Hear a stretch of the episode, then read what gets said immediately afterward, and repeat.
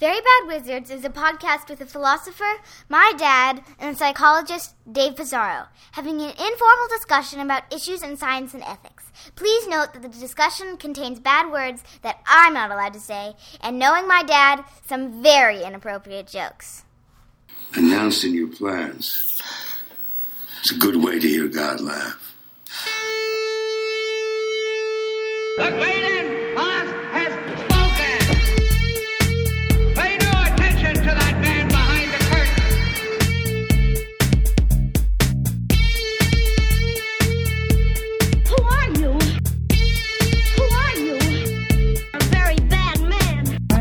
Good man.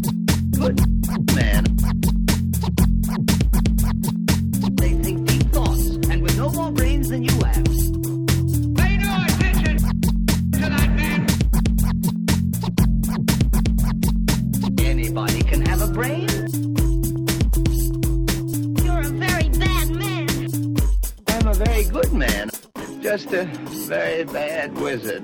Welcome to Very Bad Wizards. I'm Tamler Summers from the University of Houston. Dave, I'm afraid I already know the answer to this question. If God commanded you to sacrifice me on a mountain, would you do it? I'm a man of faith. So I could probably just get an email from someone with God in the Gmail title that said to kill you, and I'd be like, dude, sorry, man. Yeah. So it's like Pascal's wager, It's you or me. It's like, and God gave details. He was like, make him suffer. He was like, make him. I mean, here's the thing. Is that I think a better question is, are you going to do that even if God doesn't command you, just for the hell of it? Like, fake a message from God. Yeah, or just, yeah. It's really weird, though. Very often I'll burn a piece of toast, and on that piece of toast I will see, clear as day, kill Tamler. Those toasters need to be recalled. Like, isn't that funny that that's like God's number one way of communicating to the masses? Through toast. And like refrigerator mold. What about Thomas's English muffins, with the nooks and crannies? Like, I don't know. There's a lot of ways of interpreting the nooks and crannies. Those are for Braille readers. Yes, if God has to find a way. Oh, wait, I'm David Pizarro from Cornell University. Oh, yeah. A couple of quick things before we get to our main topic of the day, which is evolutionary psychology. So I asked you that opening question because I'm doing this thing, which I love to do, this great books class. And our first book this year is Genesis, and we're reading Genesis. And reading Genesis with a bunch of students, from varying backgrounds, but most of whom, this is a fairly, important and fraught topic. But just reading it through the lens of... just taking fresh eyes to it and a more critical perspective is fascinating and emotionally, Is this part of a more general theme for this year's course? We always have a theme. Like this year, it's judgment and interpretation. Sometimes it can be honor. Sometimes it can be justice. Sometimes, but the themes are broad enough where it's I just want to see the list of your previous classes, like. Revenge, vengeance, anger, retribution, justice. Every semester. Just I go on word shift F7 for revenge, and that's always the one that I suggest. So we're going to read the Iliad after this, and then we're going to read Thucydides, and we're going to read the Humanities, which is part of that whole awesome Greek tragedy trilogy. So we're reading Genesis, and having gone to Hebrew school but not really paid much attention, I'm always struck that the nature of these stories and the things they bring up. I mean, there's 18 great just story ideas that just pop out. And we've just all we've done is the first 25 books. It's probably a total of 20 pages, and already there's just chapters. Yeah. Two things I want to ask you about, because you had a more sort of traditional religious upbringing than I did, right? Yeah. Number one. And this has just come out of discussions with my class. They're in the Garden of Eden, and there are these two trees. And the one tree they're not supposed to eat the apple, the fruit of, is the tree that will give them the knowledge of good and evil. Right. Here's my question. What is it like, you know, I'll take a Thomas Nagel approach. What is it like to be somebody who lacks knowledge of good and evil? So like the before and after, like Eve and then Adam taking the bite out of the apple. What was it like before? Or another way, like you could do it as a thought experiment. What if they just had not eaten the apple? What would we be like? Right. And it's weird because God says if you eat of these you will be like gods. Right. Right. And that's why he doesn't want them to eat. It's one of a series of things where people are getting a little too ambitious and they need to be knocked down. It's probably the right. Yeah. And but so I think that the weird thing is that what it can't mean, I don't think, is that you will start doing evil whereas before you weren't. Right. Because presumably God does not do evil. As an aside, you know, it doesn't ever say apple. But no. I think everybody assumes it because she plucks it and puts it in her mouth, and so it can't be like a banana. But it could be like a fig, right? It could be like a fig or like a pea. Biblical scholar David Pizarro. I think one way people have interpreted it is that when you have the knowledge of evil, it's just that you don't. Your behavior doesn't change. Is that you have this now burden of responsibility in knowing the difference between good and bad. Whereas you were kind of like a kid before, like what you did. You didn't know whether it was good or bad, and now all of a sudden you. But were you only doing good essentially? I don't think so. I don't think that it means that, right? I think that whatever got guided by whatever impulses, you just did not have any shame or guilt for whatever it was that you did. I mean, quick quiz: do you know the first thing they do after they eat the fruit? After they both eat the fruit, they put clothes on. Yeah, they cover themselves because they feel ashamed. So shame is so intimately connected with knowledge of good and evil, right there. Yeah, and you know there have been writers who say that this is somehow a sexual metaphor. There's going to be a writer that says that everything is sexual. But you know, some say like that this was sort of some sort of existential realization. The knowledge that they were going to die. Right. But so they weren't going to die if they hadn't done it. Or at least they didn't know. What is it like just pre-Garden of Eden? So like a couple of metaphors. One of them was child, like a small child. And part of that is that like a small child will run around naked and not have any sense that there's anything weird about that. And then another metaphor that was tossed around was dogs. Like an animal, right? Where you don't know. See, the animals don't know that they're going to die. And maybe they, you know, maybe the idea here is they would have died. They just never would have had the tremendous anxiety of knowing that they were inevitably going to die. But that's more your obsession, the death thing, because it's in the knowledge of good and evil. It's not that there's a separate tree for immortality. Yeah. This is well, and that's why God kicks them out so that they. The primary reason for kicking them out, I think, is so that they don't go back and eat from the because then they'll be God. Eternal life. Then they will be God. They'll know good and evil and some. But you're right that there's no reason to call it the knowledge of good and evil. You just call it the tree of self-awareness or something like that, right? You know, and there's something very important about the fact that the thing that got humanity kicked out of the Garden of Eden was knowing the difference between good and evil. And I just, it's like, what is it like to be a bat? What is it like to be a person who doesn't have that knowledge? You're a psychopath. They were like little psychopaths. Right, maybe little psychopaths. And then it's kind of like, well, I guess I'm glad that they. I mean, it's like no knowledge of themselves as moral agents. Yeah. And you know, none of the guilt that comes along with that, but also none of the responsibility. You know, here's something like. Now that you actually know good and evil, you start judging others. Right. And maybe God was like, oh, man, now they're going to start questioning about, like, you know, why that should happen. Now they're going to start saying, like, imagine there's 5 guys on a trolley. That's where it all started. Babel is the big thing where people start getting distinguished from each other. Yeah. Right, which was like and the reason presumably was because like human beings were like they were getting too good at this shit. Yeah, like I need to confuse them for a bit. Yeah, it was always so funny to me. Like all of a sudden, one guy's like, "Qu'est-ce que c'est?" Like, and then he found the other guy who That was my lay understanding. Say is that your intimate knowledge of French? They immediately have their snobbiness too. Exactly. Man. What have we been eating? C'est dégoûtant. And then there's just so many fucked up things. Like what happens with Lot? Him offering up his daughters to be raped by the mobs to protect the strangers, and then the daughters having sex. You know, so story that's most famous is the Isaac. You know, Abraham sacrificing Isaac, probably, right? Like what's interesting about the way it's portrayed is you get no information about what Abraham's thinking.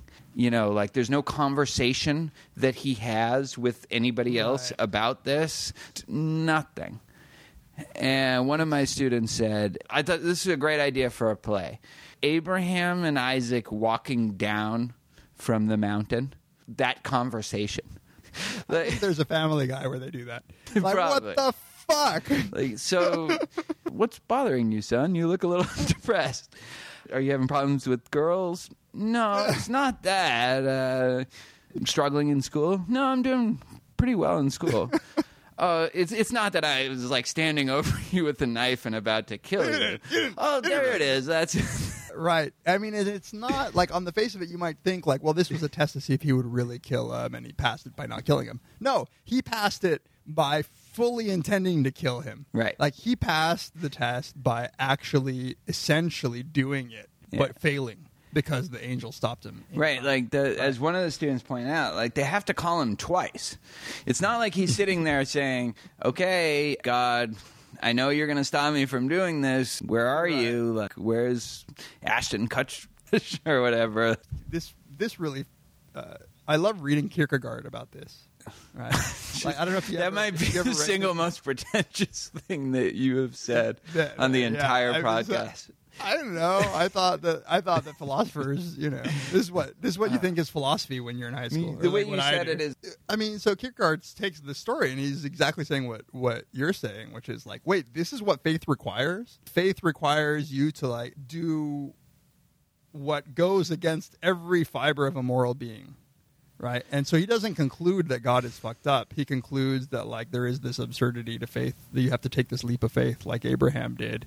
And essentially not even ask the logic of what's being but like so, that blind leap of faith. Okay, here's the problem with that interpretation, because certainly that came up as well. Abraham, there's like a streak of things that he does that are pretty cowardly, right? Yeah. Like offering up Sarah, not once, but twice, to the king or pharaoh or wherever he happens to be the sex slave. That's his wife. Right. Like, don't worry, it's my sister. Yeah, don't worry, it's my sister. Here, you can have her. And it's reprehensible the first time. But after it happens the first time, the pharaoh's like, gee, what the hell? Like, what are you doing? Like, why didn't you tell me? I don't want to take her back. And then he does it again. And it's like, so there is this sort of streak of I'm scared in Abraham, and somebody is telling me to do something and I might die if I don't. I'm going to do it. About the father of all Abraham. Three great monotheistic religions. Yeah. There's one unqualified good thing that he does, which is sort of talks God out. He bargains him down to like how many people have to be good in Sodom for him not to just wipe out the whole place. Right. Sodom and Gomorrah. In fact, I read that and I was thinking, is this where we get our reputation for bargaining and like, yeah. Was God was like, these are friend prices. Yeah. No, because the way Abraham does it, he's like 50 and then it's like, but I mean, come on, like what if it was 45? Like, are you really going to destroy the whole thing because there's just not 5 people? And he gets him all the way down to 10, you know, and it's a great master class in like salesmanship. But it's like, if that's what people are attributing us for being like you, like greedy Jews who only care about money, there's no money. He's not doing this for money. He's trying to save some lives here. He's trying to save an entire city. And he's able to like convince God to like lower his threshold. That's pretty impressive. I mean, you know, but there is this, one of the things when you read Genesis, especially, but just, you know, a lot of the Old Testament, you get this view of God. Like, I always wondered why I was so encouraged to read the Bible. And you're like, wow, this God guy is really making some capricious fucking decisions about the lives of large portions of people. And there is this streak that I always thought, once I learned about it, it seemed cool, that the God of the Old Testament is a demigod, and like he's just here to fuck with humans. He's like the tribal god, right? Then there's the Elohim, he's like the Zeus. Yeah. He's like he's the one who's involved in the material world. He's partial to certain people. All I can think is, man, who this God character, like the character development for whoever wrote these books. Like, well, Moses transcribed them, and then God actually wrote them. Good luck getting to like what are God's motives here? I know. Right? Like it's not. As Christians, I remember we would always make fun of the the Greek and Roman pantheon as being like all of these human-like people who are just playing with the lives of mortals. And it's like, well, I guess you trade a pantheon for like a godhead. It doesn't even sound like God's having fun. You don't get a sense of, if you were assigned to play God and you were asked, what's your motivation? And this is true of a lot of the characters. It's very hard to know. It's very hard to know what people's motivations are. Like, you get only brief and intermittent glimpses into their inner lives. And I know this stuff is debated widely, but this is what's cool about, like, there's a reason why this has stuck with people.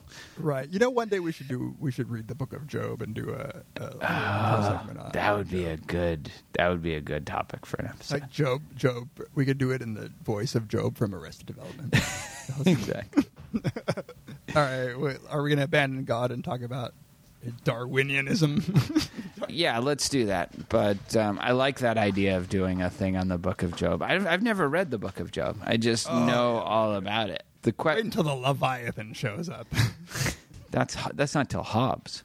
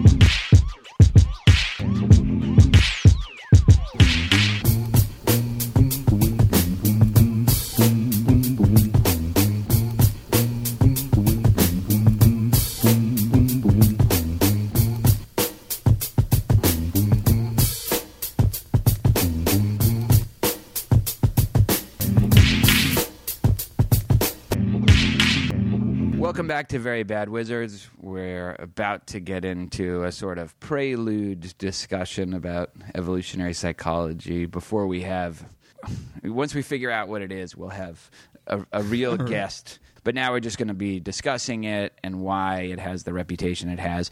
But first, a couple pieces of business. Number one, we have Josh Green coming on, I think, the next episode, if we can finalize a date. Thank you for your feedback on our last episode, the thought experiments. One of the things we talked about in the context of the Ice Bucket Challenge was we were sensitive to the fact that people might feel annoyed that they're being coerced into donating to a specific charity in virtue of donating to us. Maybe coerce is the wrong word, but people who want to donate to us might feel as if we are adding a rider to the contract. And And, you know, we chose something that we were both behind. And so we got a little feedback about this, not too much, but a little bit. But it was unanimous to just sever the connection between support to us and support to KIPP. But one of them was from a Chicago public school teacher Yeah, Jeffrey Helmers, who wrote a very nice email. Really nice, respectful, like self-aware email, but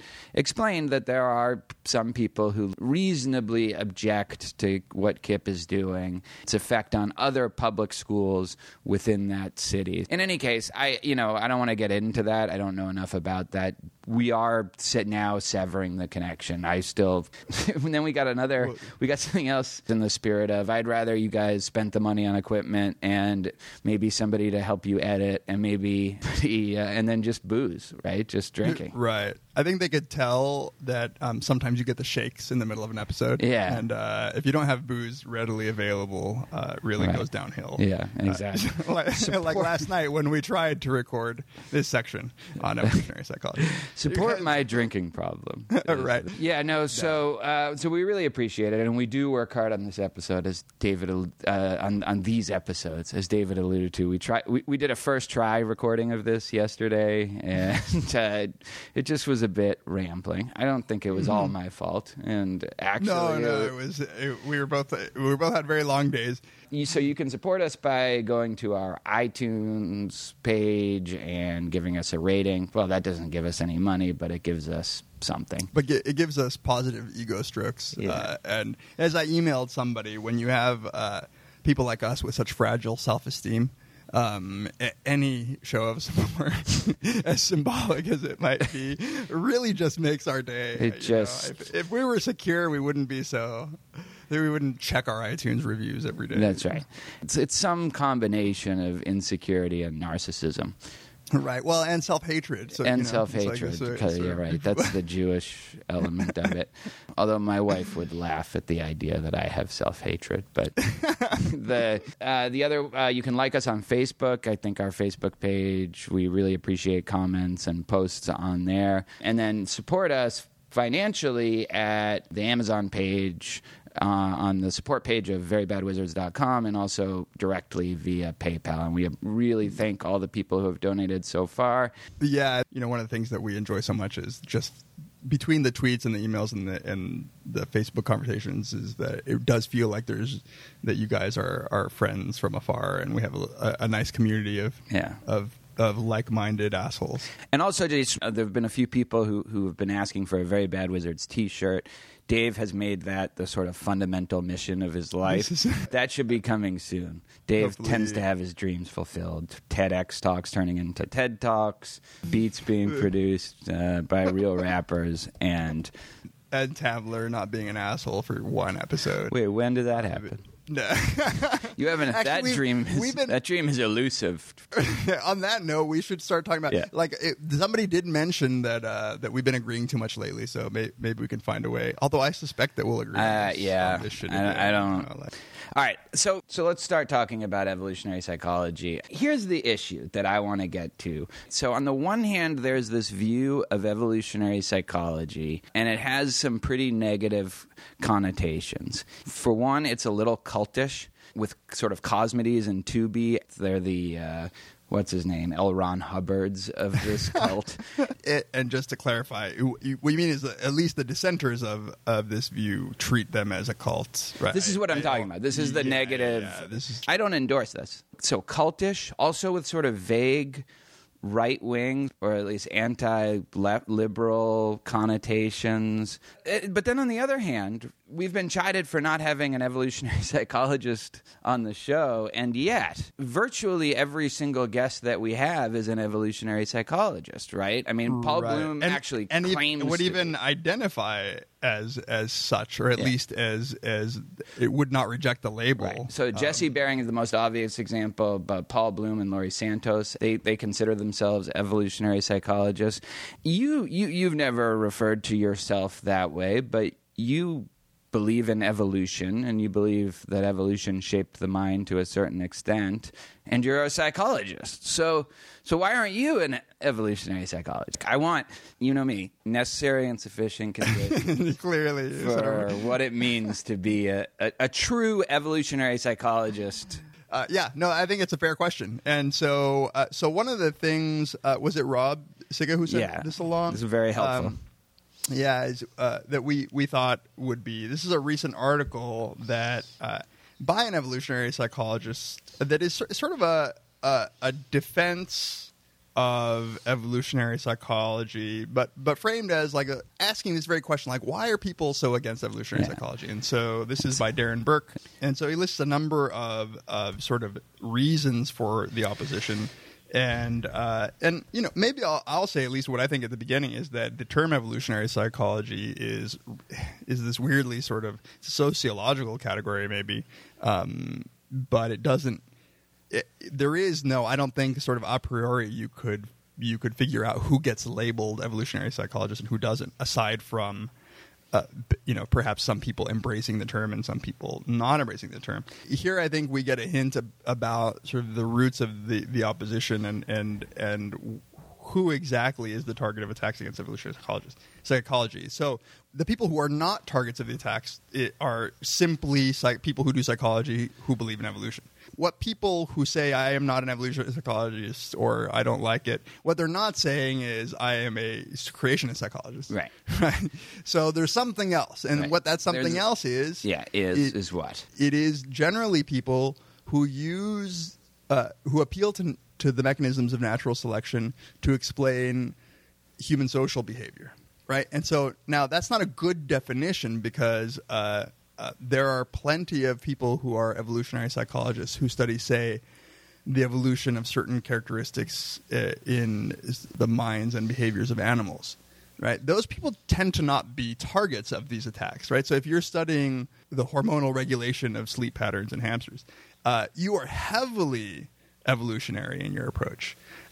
And you are in a psychology department often. And so accurately, they could be labeled evolutionary psychologists, but they're not the ones who get the sort of vitriolic attack, right? Right.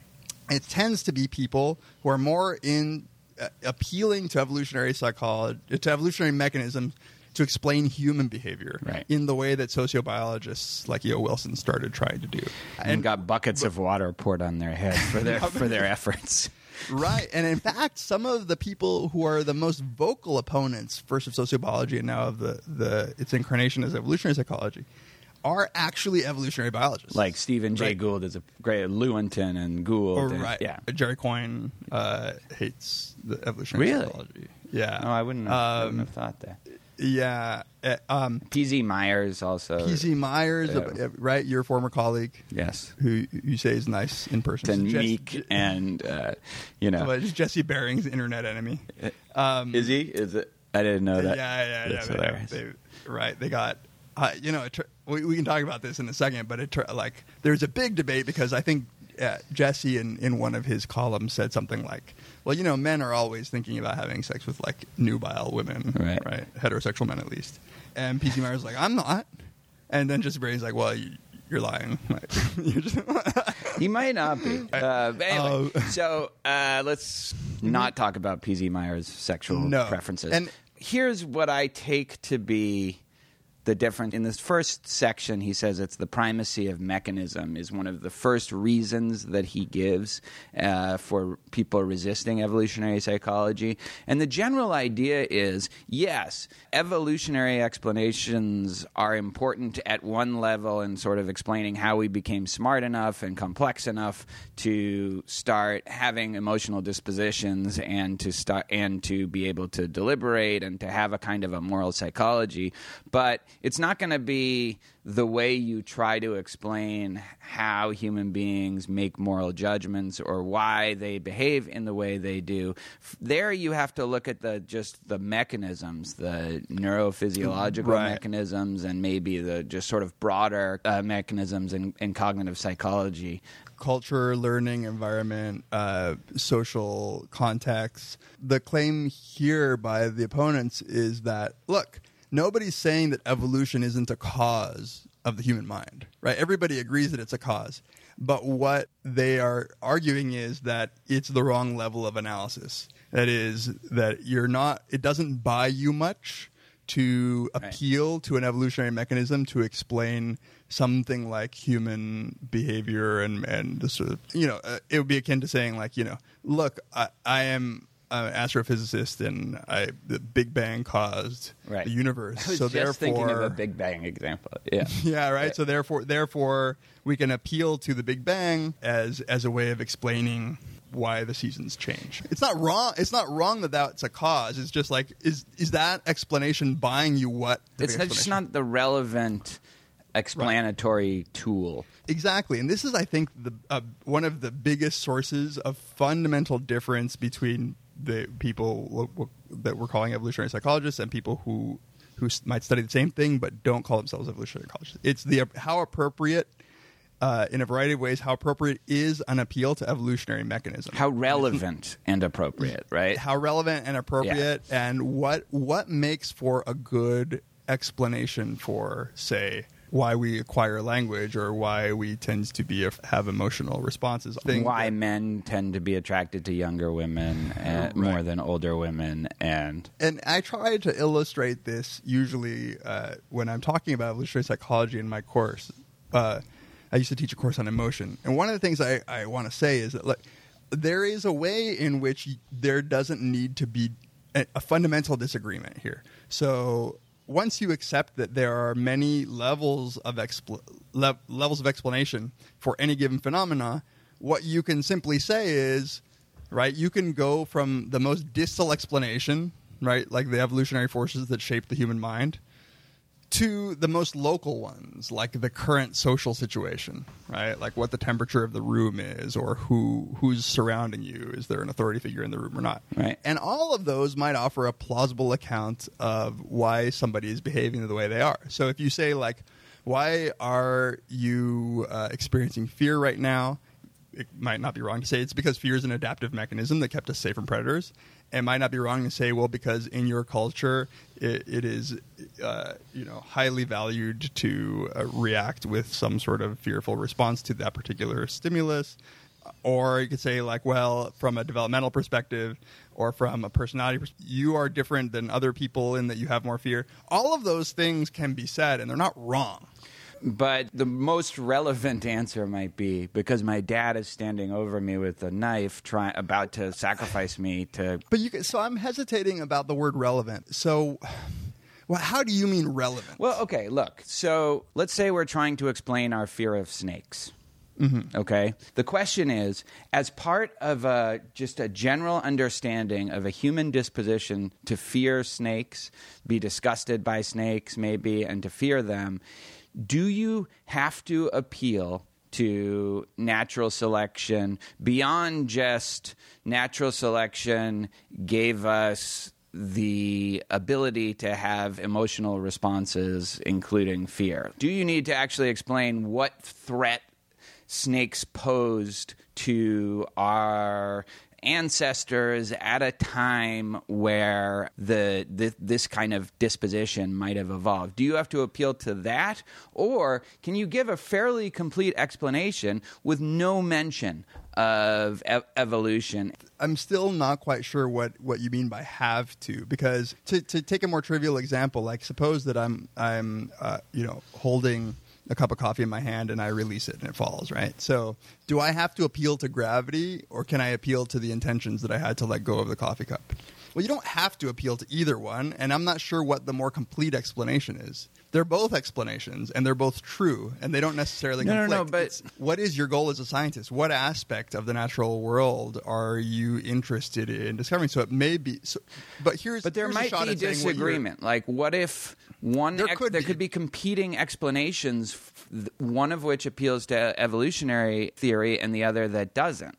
Well, so here's what I wanted to say. So there is not necessarily disagreement. In my coffee cup example, it is not just because you use two different levels of analysis to explain something, it doesn't mean that one is right and one is wrong. Right. Or even I'd say one is more complete than the other one. It's more, what are you trying to do here? So you can, say across, if I'm looking to make generalizations about the natural world, I might be interested in the physical laws of gravity, or I might be interested in the psychological processes that lead people to drop cups. And they're not necessarily a conflict. That's what I wanted to point out, because I think a lot of times people say, they have this sort of zero-sum view of explanation where you say, if you give me an evolutionary explanation for why we have emotions, then you are rejecting, say, the cultural accounts of why certain emotions are, and that's just not. I think that's an error. It's a common error. That's right. But that's not to say that they don't sometimes conflict. That's not to say that they don't conflict. And I think what Burke is getting at is there's also a disagreement in how you approach the problem. Right? Yeah. So here's what – let me just read what he says. He says, for many psychological researchers, the fact that a mechanism is the result of past evolutionary forces is assumed to be true, but it is also assumed to be essentially irrelevant for understanding how the mechanism works, which is the main aim of most psychological research. This perspective is frequently and fairly criticized for providing an incomplete understanding of the mechanism in question, since it ignores its evolved function, and that the danger of ignoring evolutionary considerations is insidiously damaging, he says, since it can lead to the postulation of psychological mechanisms that are a priori very unlikely to be true.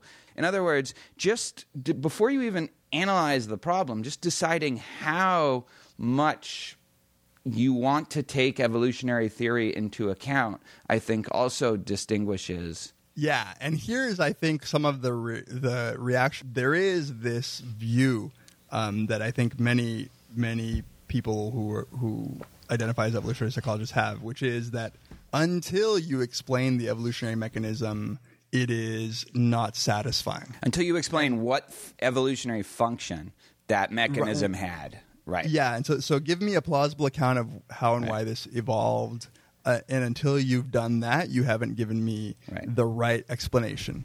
The level of analysis as being sort of the selective forces that shape behavior is considered to be the obviously the correct level of analysis to be working at. I just don't think this is the case. I think that you can have a perfectly reasonable, say, theory of why people make the judgments that they make, without being required to appeal to an evolutionary mechanism. So as long as it doesn't flagrantly conflict. Right. You have a minimal requirement to not offer up a theory of psychology that is blatantly in opposition to what we know about natural selection. Right. But you could have theories of personality differences as predictive of behavior. It's an additional question why we have different natural sort of differences across the population in personality.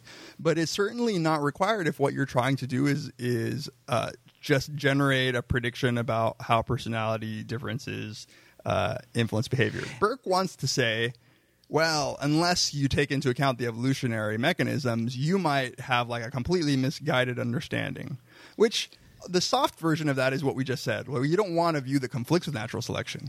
But I don't think that the strong version, which is until you give me a plausible natural selection account, that you're running the risk of having a completely stupid misguided wrong answer. But just reading that passage again, it struck me, and I want to know if you agree with this, that there's also smuggled into that an assumption that all of these mechanisms evolved, have been selected for, have evolved functions, and so there is, later in the essay he says, don't confuse evolutionary psychology with the theory of modularity. But is that an assumption that he needs in order to make this objection to the critics of evolutionary psychology? Yeah, I think that this is another source of contention. One that I think that he's not helping by saying this. So there is a view, and I've actually heard, I've heard people who study evolutionary psychology actually say, if things like if it exists as a mental faculty, it was selected for. Right. Right. And it has a function. It might not have a function now, but it had an adaptive function. Right. When it evolved. There were selective pressures that favored people with those. And I don't see any – and again, when we get somebody, say, maybe more well-versed in this, they can say whether or not I'm being fair. But I don't see any reason why you couldn't have a mental faculty that is a complete, say – side effect of some other selective pressure. Or maybe not. But it's not as if this is – sort of tried example, but it's not as if earlobes were selected for. To explain earlobes, you don't need to come up with a story about why people who had earlobes we're more likely to survive. But how do you explain like my really hot earlobes, like my earlobes that just send women into swoons? This is that what it is? Yeah. It had to be something like that, right? Yeah. You know, ears are fucked up things, man. If you ever actually sit and look at someone's ears, none of them look right. Like there's just general, what do you mean like, they don't look right? First of all, there's such wide variety in the way that ears are shaped and earlobes are shaped. You don't notice until you pay attention to it. Have you stared at my earlobes? No. Luckily, the resolution on Skype isn't good enough to. And they're really small. You know, I didn't want to say anything. Jen and I have talked about how small your earlobes are and how you must be embarrassed. And that's why you have sort of the hair growing over them. It's not the size of the earlobe. It's the. So anyway, so there might be plenty of mental faculties. They might be sort of biologically based and even heritable, but that were never selected for. It might not even be heritable. Yeah, well, so there's another category of things. There simply might be things that appear to be mental faculties. If we're categorizing all of the features of the human mind, some of them might simply be a result of learning. Like they actually had what evolved was a general, and so this is certainly what people believe, like that there is a general learning mechanism. And so long as you can get that kicking into gear, most human beings would acquire, say, language to communicate. But by the very same mental mechanisms, they acquire language. They also acquire, you know, like whatever other forms of learning. And that you might think language is special and it's its own faculty, but in reality, it is just sort of a byproduct of something else that evolved, which is the ability to learn. And that's obviously a huge debate. That's the Chomsky / Pinker versus I don't know, the non-nativist psycholinguists out there. Yeah. So there is no, I don't think, a priori reason to believe so strongly that any psychological process has to be one that was selected for. And I almost think that it would be weird if he actually meant this. Yeah, I agree. So maybe here's a more sympathetic way of describing it, and then we should move on to the next section. But so someone like Joe Henrich, who I believe, I'm 90% sure, just said, yeah, I consider myself an evolutionary psychologist. But when he's looking at norms, food norms, dietary norms, or moral norms, he's not looking at it from the perspective of what adaptive value did this disposition, this particular norm have for our ancestors in the Pleistocene, right? His view, as just to say it very briefly, which I think is consistent with evolutionary psychology, is that the ability to internalize norms, the disposition to want to punish norm violators and to feel shame or guilt for violating norms, that evolved, but then what the content of the norms is something that is largely determined by environmental and cultural factors. But he still does feel required to give some explanation as to the function of this particular norm. It involves the environment and a more recent sort of cultural development within the group, rather than the caricature of the evolutionary psychologists who say, well, because in the Pleistocene, the hunter-gatherers, you know, had to reject whatever. He's looking at the specific culture, violators, the ecology of that culture, and much more recent history as a way of describing it. So in that sense is another sense in which it doesn't. It's really just sort of sociological term that somebody would be more likely to be called an evolutionary psychologist if they thought that the specific content of norms was selected for, or rather than a more general norm acquiring mechanism. Yeah. And so it's not as if people who believe that a general learning mechanism explains most of human mental life are rejecting evolutionary psychology, and in many ways they can offer a sensical account of why natural selection would favor a general learning mechanism instead of a bunch of smaller specific mechanisms. And maybe we want to move on. Yeah, let's move on. So let's talk briefly about the Just So story. objection, because this is interesting from a philosophy of science kind of perspective. Certainly, this is what Stephen Jay Gould's hobby horse to call evolutionary psychology and sociobiology just so stories, because they take this disposition, say men being attracted to younger women, and then they just come up with a story of why that would have been adaptive, and then that's the explanation. And there's no way to test if that's why men are attracted to younger women. This is what he would claim. It's a just so story. It's certainly possible, but there's no experiment that you can run because we can't go back in time. You know, there's all these other possible explanations that are not being ruled out. Right. So what's to stop you from just for every observed human behavior that you could spin a story? You could spin a story that's roughly consistent with what we know about people in the Pleistocene. Right. There are a couple things that really annoy me about this. One is how easily it comes out of people's mouth without really thinking. Like, there's one sense in which, like, you could accuse large swaths of psychology, evolutionary or not, as sort of spinning post hoc accounts of mechanism. Right. Right. So if all you're saying is that to be a good scientist, you ought to have a good sort of a priori hypothesis and not simply find post hoc explanations for whatever it is that you observed. Sure, right? But it's certainly not something specific to evolutionary psychology. The other is that before we totally dismiss this objection, let's see if there might be something different about evolutionary psychology that might make it more prone to spinning just so stories. And the things that I can think of are the fact that it appeals to a period that we know very little about. And that's actually what I was about to say next, right? So that in fact, like, I think that it's coupled with this view that, like, well, since you can't acquire evidence from evolutionary time, that you can never be falsified, right? And let's just say, like, stupid people couple this with some sort of critique of evolution not being able to be falsified, but that's like, let's dismiss that. Like, our listeners are smart people. Yeah, they're not trying to prove or disprove whether or not evolution is true. This is just a lapse in their judgment that they're listening to the podcast, but they're otherwise very smart. Exactly. Or they listen to this podcast to realize how much smarter they are. It kind of gives them a lift. The claim has to be something like, well, there is that a lack of access to that time period means that you can't generate a clean, specific hypothesis.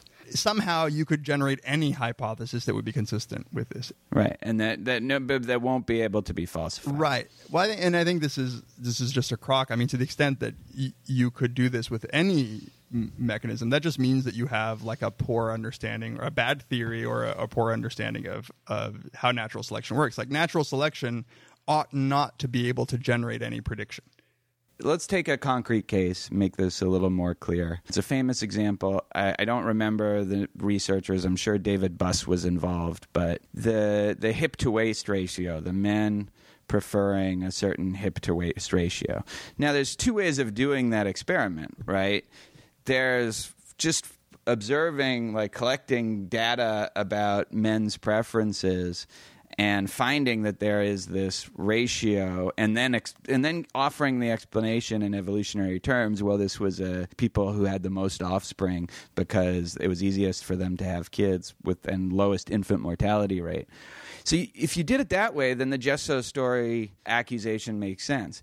But if you generate the prediction first, right? If you analyze and you have some sort of evidence as to what kind of hip to waist ratio actually you ought to see, and then go out and see if you find it, then that just seems as legitimate as any kind of experiment. And this is why a premium is placed on aspects of natural selection that can generate hypotheses that are non-obvious. So this is why it turns out, even though sexual selection theory might actually, in terms of just the general explanatory power of all human psychology, it might be only a very small piece of it, it is considered to be a very fruitful theory because it generates some very testable hypotheses that would not have been predicted until we had an understanding of sexual selection theory. So to generate a prediction that nobody would have generated without an appeal to sexual selection, and then demonstrate that there is evidence for it, is I think this one, you know, one of this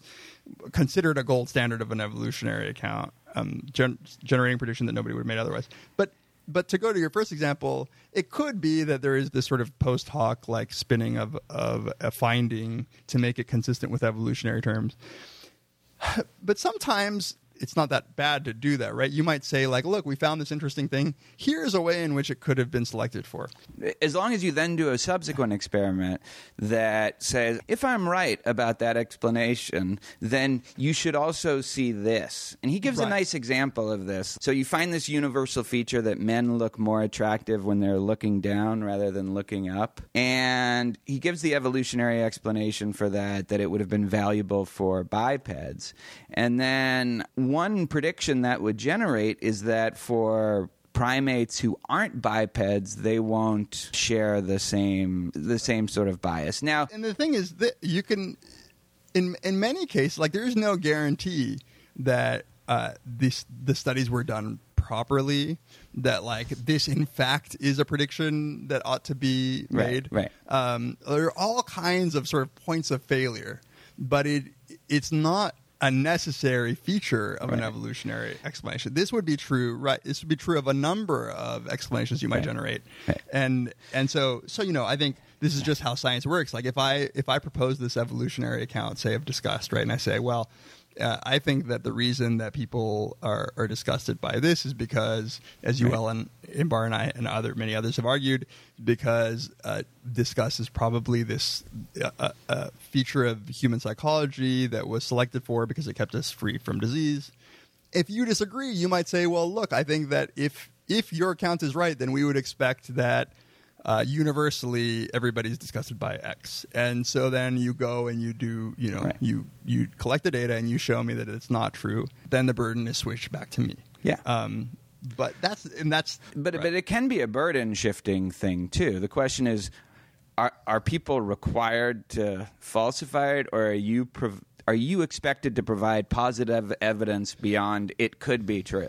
And this is what, you know, this is, some people have a sort of belief that whenever you offer an explanation that appeals to this sort of human universal, naturally selected, that the burden is on you to offer evidence. And some people think, like, it's so obvious that evolution is true, the burden is on you to show that it wasn't selected for. And I have no dog in that fight, other than to say that, like, the burden is on everybody.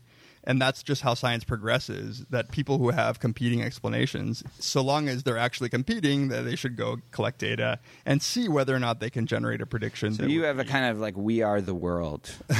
No, like, actually this would lead to I'm comfortable with quite an adversarial approach about this, right? So this has happened in another domain. It's sexual jealousy, right? So this is some of the most controversial yet most popular research in evolutionary psychology that shows that out of sexual selection theory, I guess, the prediction is that men ought to be more sexually jealous because of the mechanisms that about paternity, uncertainty, and all these things. And that so that sexual infidelity ought to be more distressing to males. More distressing, like if your wife or mate actually has sex with somebody. Right. So meaningless sex, you know, there's often asked, like, imagine that your wife had a one-night stand with another man, but then never talked to him again, or whatever. Now, would you prefer that, or would you prefer a non-sexual but sort of deeply emotional affair where she was, like, spending all her time, like, and, you know, they were such good friends. They were going to see movies together. Exactly, right. But she is just not attracted to him, and they're not fucking. Right. So now you give people sort of those two options and you say which one is worse. And the prediction is, you know, that men should find the sexual infidelity worse than the emotional, and women should find the opposite. And sure enough, David Buss and a bunch of others. And the reasoning behind that is it's disastrous for your genes. Your genes are screwed, if you're raising a child that's not your own. Right. And, you know, it generates all these other predictions about how in-law parents of the mother should be more inclined to say that the child looks like the father and stuff like that, because it's really important for mammals and primates to be sure that that they're devoting their caring resources to their own offspring, to their genes, right? Yeah. So right, like maternal uncles should be more doting, right? Like devote more of their resources than paternal uncles, and there is some evidence that this is true. So now, if suppose that you disagree with this explanation for the findings, and you say, as some people have said, like this is just sexual jealousy is one of those things that is just like a product of an insidious product of cultures across the world. Yeah. And here's what I think. As these researchers might say, if you want to make an evolutionary claim, part of what comes along with that claim is this sort of rigidity in response, right? That is, that you should be able to see this kind of response across a variety of situations and a number of ways in which you ask the question. Yeah. And so some researchers have just simply demonstrated that if you don't ask in a dichotomous fashion, right? If you don't say which is worse, if you just ask on, say, a 7-point scale, how bad is sexual infidelity and how bad is emotional infidelity, that both men and women think they're both bad and you don't see any differences. And right. So their argument is, well, see, it's not evolutionary because you wouldn't expect that a small change in the methodology would not, right? So now whether or not that is evidence that disproves it, or like that's up for debate. That's an empirical question, an interesting one. But often the debate is not pitched at that reasonable, further analysis is required to determine which of these two hypotheses. Right. It gets very emotional. It gets emotional, and this is almost a part that just I hate talking about, because there are good arguments on both sides about this, right? So, but here's one of the huge side effects of relying on sexual selection theories is that like you end up talking about sex differences in a way that makes people think that what you're doing is justifying some pretty fucked up male responses. Right. So this would be justifying male promiscuity, and control of female sexuality, all this stuff. And also, so here are the two assumptions that I think make this emotionally heated. Both assumptions are false. The assumption is that if you give this evolutionary explanation, the behavior in question is A, more justified than if you gave a different kind of explanation, and B, less flexible. Right. And, you know, those two are related. Maybe part of the reason it might be more justified is because it's a harder disposition to change. But they're two independent assumptions. And there's a Kantian truth that ought implies can't.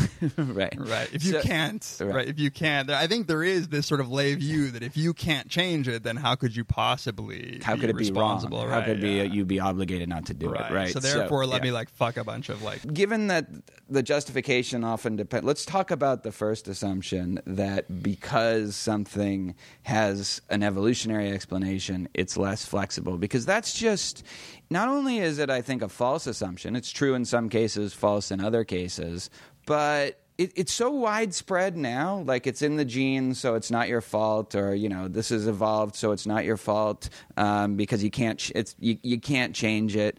And what's so bizarre is that people used to do this very same thing about cultural explanations or environmental conditioning explanations with Skinner. They had the exact same problems, except this time it was, oh, well, if we're conditioned to do it and it's environmental and it's just part of, you know. And so there's something just off the bat weird about that assumption that if you can give a biological explanation for it, evolutionary explanation, harder for individuals to resist the disposition. Right, and like pretty much you've exhausted all possible explanations if you say that human behavior is a product of genes and environment. There's very little left to explain human behavior.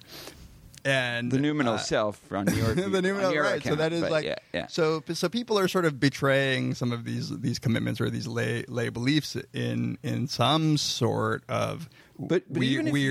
That, it's weird that it can cash out both ways. Exactly, right? Yeah. Like, okay, so it's not, you're not depressed because you were born that way. You're depressed because you were raised that way. Right. Like you can't go back and change your shitty childhood either. Yeah. Right. So it's not clear which way it cuts. I guess it's something like this, like the metaphor for sort of biological processes that we might consider to be, you know, evolved is something like, you know, like, look, I have digestion and a circulatory system, and I have all of these, like, these other physiological activities. I can't control them. So if you're telling me that my mind is organized by these, like, specifically adaptive modules, then I can't control that either. And it's just like, well, no, the whole point is that, like, that's a different kind of thing, right? Like, right. It's just that's true for some, like your digestive system, right. But as Pinker points out, not your eyesight, right? Not your eyesight. Like, you can be born with shitty eyes, and, like, it's really easy to get LASIK or get glasses. Right. And some shit is just, like, completely due to, like, environmental circumstances, and you have absolutely no control. There's nothing you can do. Let me actually, because I was doing this grad seminar on honor, and we were talking about honor killings. There's this passage by a cousin who killed his cousin, who he loved, because she had been kidnapped and raped, you know, one of these horrific stories. Relevant to this, he's explaining it, and he's explaining how it broke his heart to do it. And he's saying, and he's just lamenting the double standard of it. So here's what he says. It's like the reverse Huck Finn. Yeah, right. Exactly. Like this is what he says. He says, when a man is released, we slaughter sheep and we make a party. When a woman is released, and the thing is, we kill her. And he says, it's a disgrace. But then he says, how can it change? It's a matter of generations. It's custom and tradition. It can't change. It's custom and tradition. It can't change. So here he's taking that fatalistic approach to the problem, but certainly not from any commitment to an evolutionary explanation. It's all about the fact that this is their custom and this is their tradition. You can't get out of it. Right. It's just to emphasize. Now, you get to this problem like, well, okay, whose job is it now to say, to offer the caveat that whenever you're offering these explanations, what you're not endorsing is either an inflexibility because you said it was biological, or which is following from all this, and you're not offering a justification. On the one hand, I want to say, well, whenever you write about something that's fucked up, like honor killings or rape or whatever it is that you might offer an explanation for, then maybe just as a good scientist, like, you should clarify what you don't mean. Right. But on the other hand, that's not necessarily the job of the scientist. It's dangerous territory, right? And Pinker, in his book The Blank Slate, he tries to correct for all this stuff. He's saying, like, look, there's a ridiculous sort of political pressure to paint this view of human nature that probably isn't right, and it's almost like he's saying, like, look, it's your fault for misunderstanding what we're saying when we say that a behavior was evolved.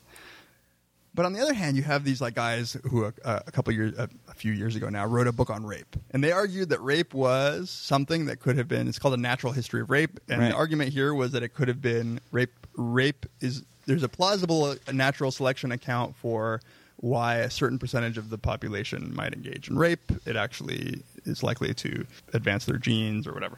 Now, you know, whatever, whether or not that's true from an evolutionary account, I guess, is up for debate. But man, right? Like it's so people fraught. It's so fraught. Like, people assumed wrongly that they were saying, like, well, men can't control rape, so chill out. Like, you know, it's evolution. Like, they can't help it.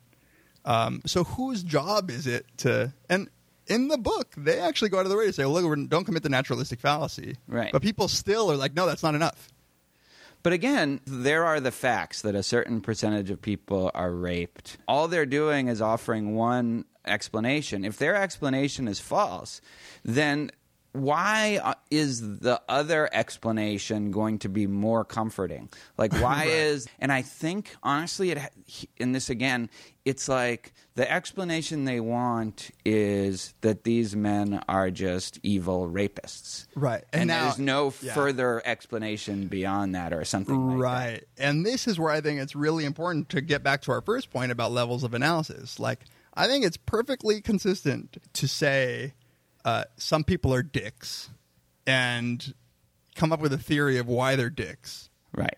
right? And that theory of why they're dicks, whether it's because of the way they were raised or because of, you know, some crazy mutation or whatever, like, is neither here nor there when it comes to, say, telling men not to be dicks. There is some reason why Colin McGinn became Colin McGinn, right? I mean, like, yes. Now we are not accusing Colin McGinn of rape. We are this will be cut from this.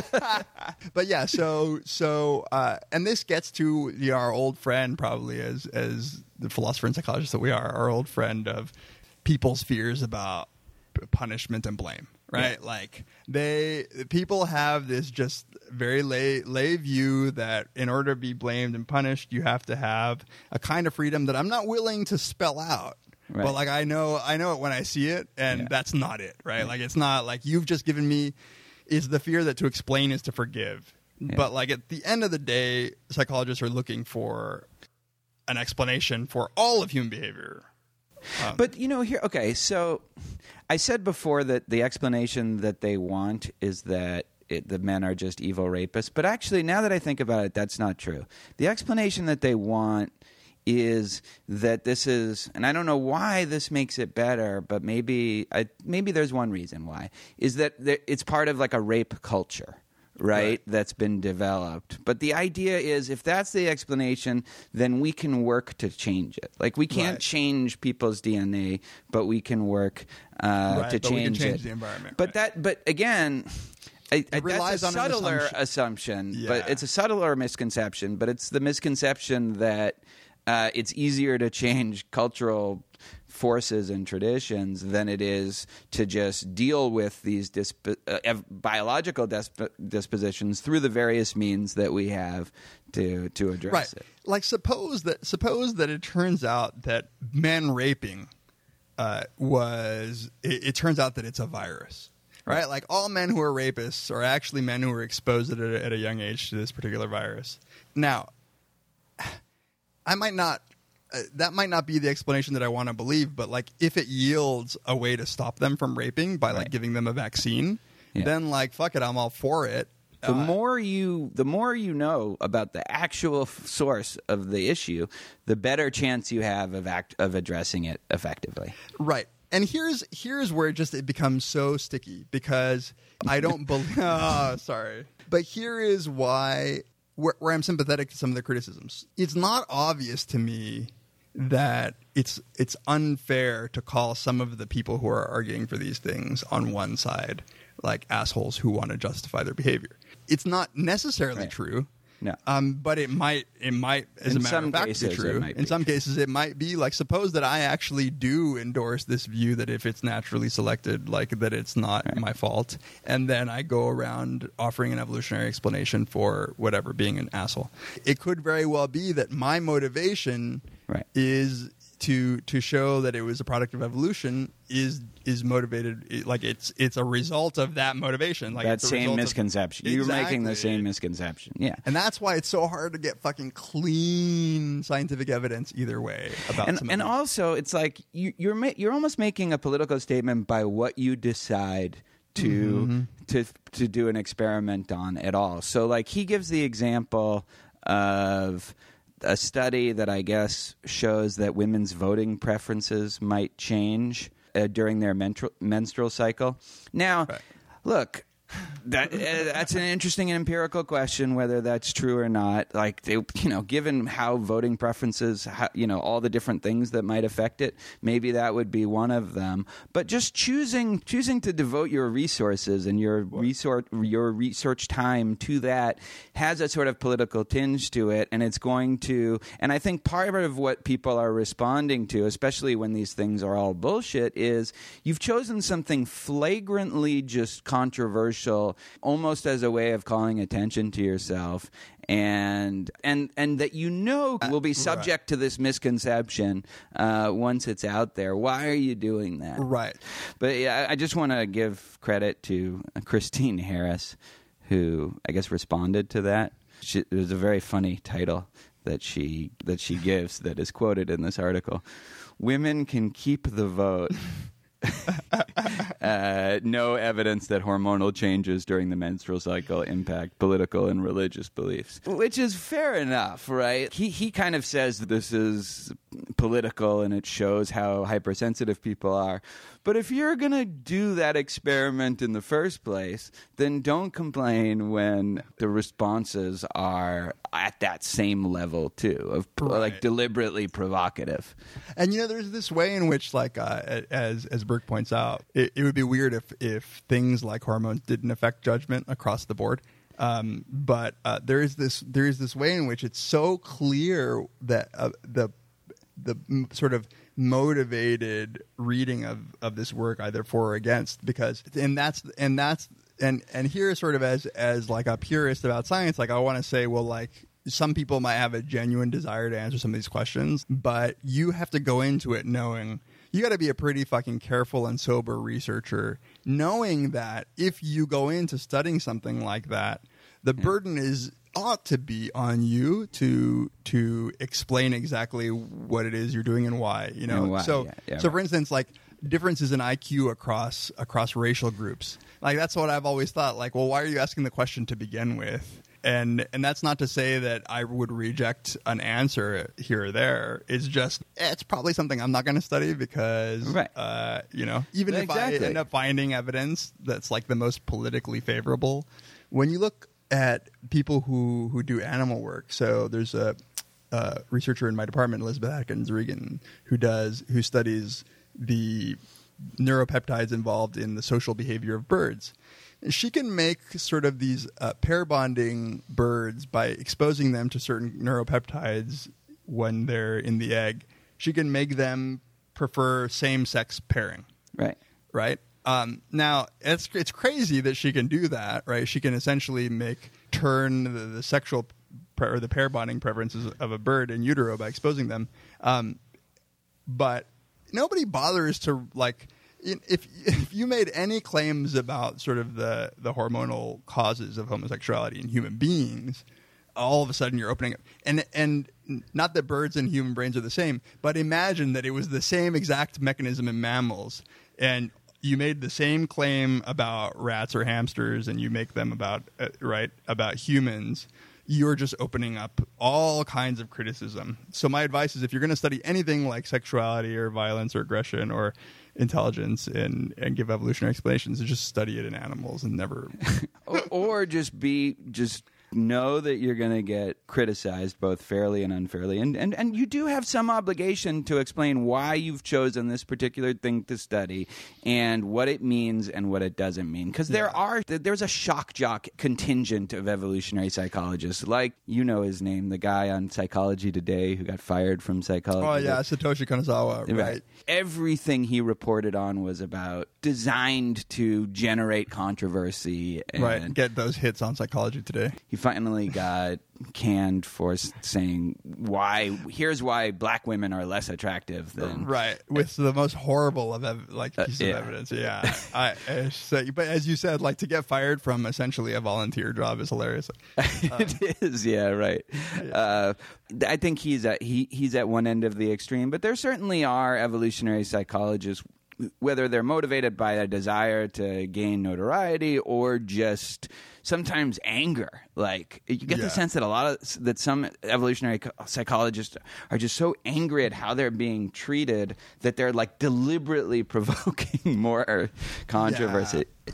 Yes. And though, like, the realization that scientists can be petty and vindictive is one that it's not a revelation, to have, right? It's not right. It just though is like, I guess to finish my sentiments about this, like all of this stuff is a huge barrier to getting at the correct, like the accuracy in science. And it sucks that it is the case, but we have to remember to, like, we're also living in this sort of soundbite world. You can publish the most nuanced findings, and if the press release says the sort of least nuanced, most controversial, and perhaps completely incorrect. So I've seen press releases or article write-ups that actually say the opposite of what the article said, right? Like, so that's just something that you have. Like, that's just the price that you're going to pay. Like, nobody cares about the nuance in your, like, you know, discussion section.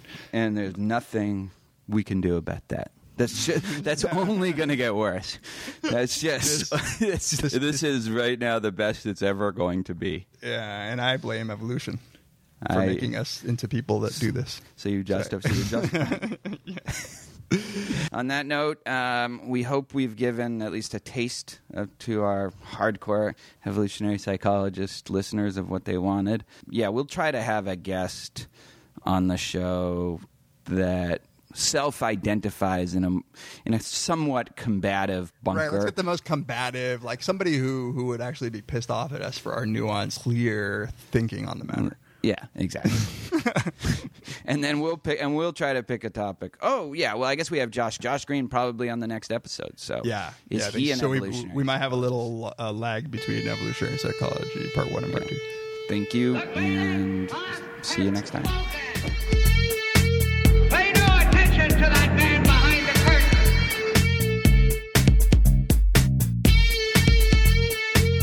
curtain. Who are you? Who are you? A very bad man. I'm a very good man. Good man. They think deep thoughts, and with no more brains than you have.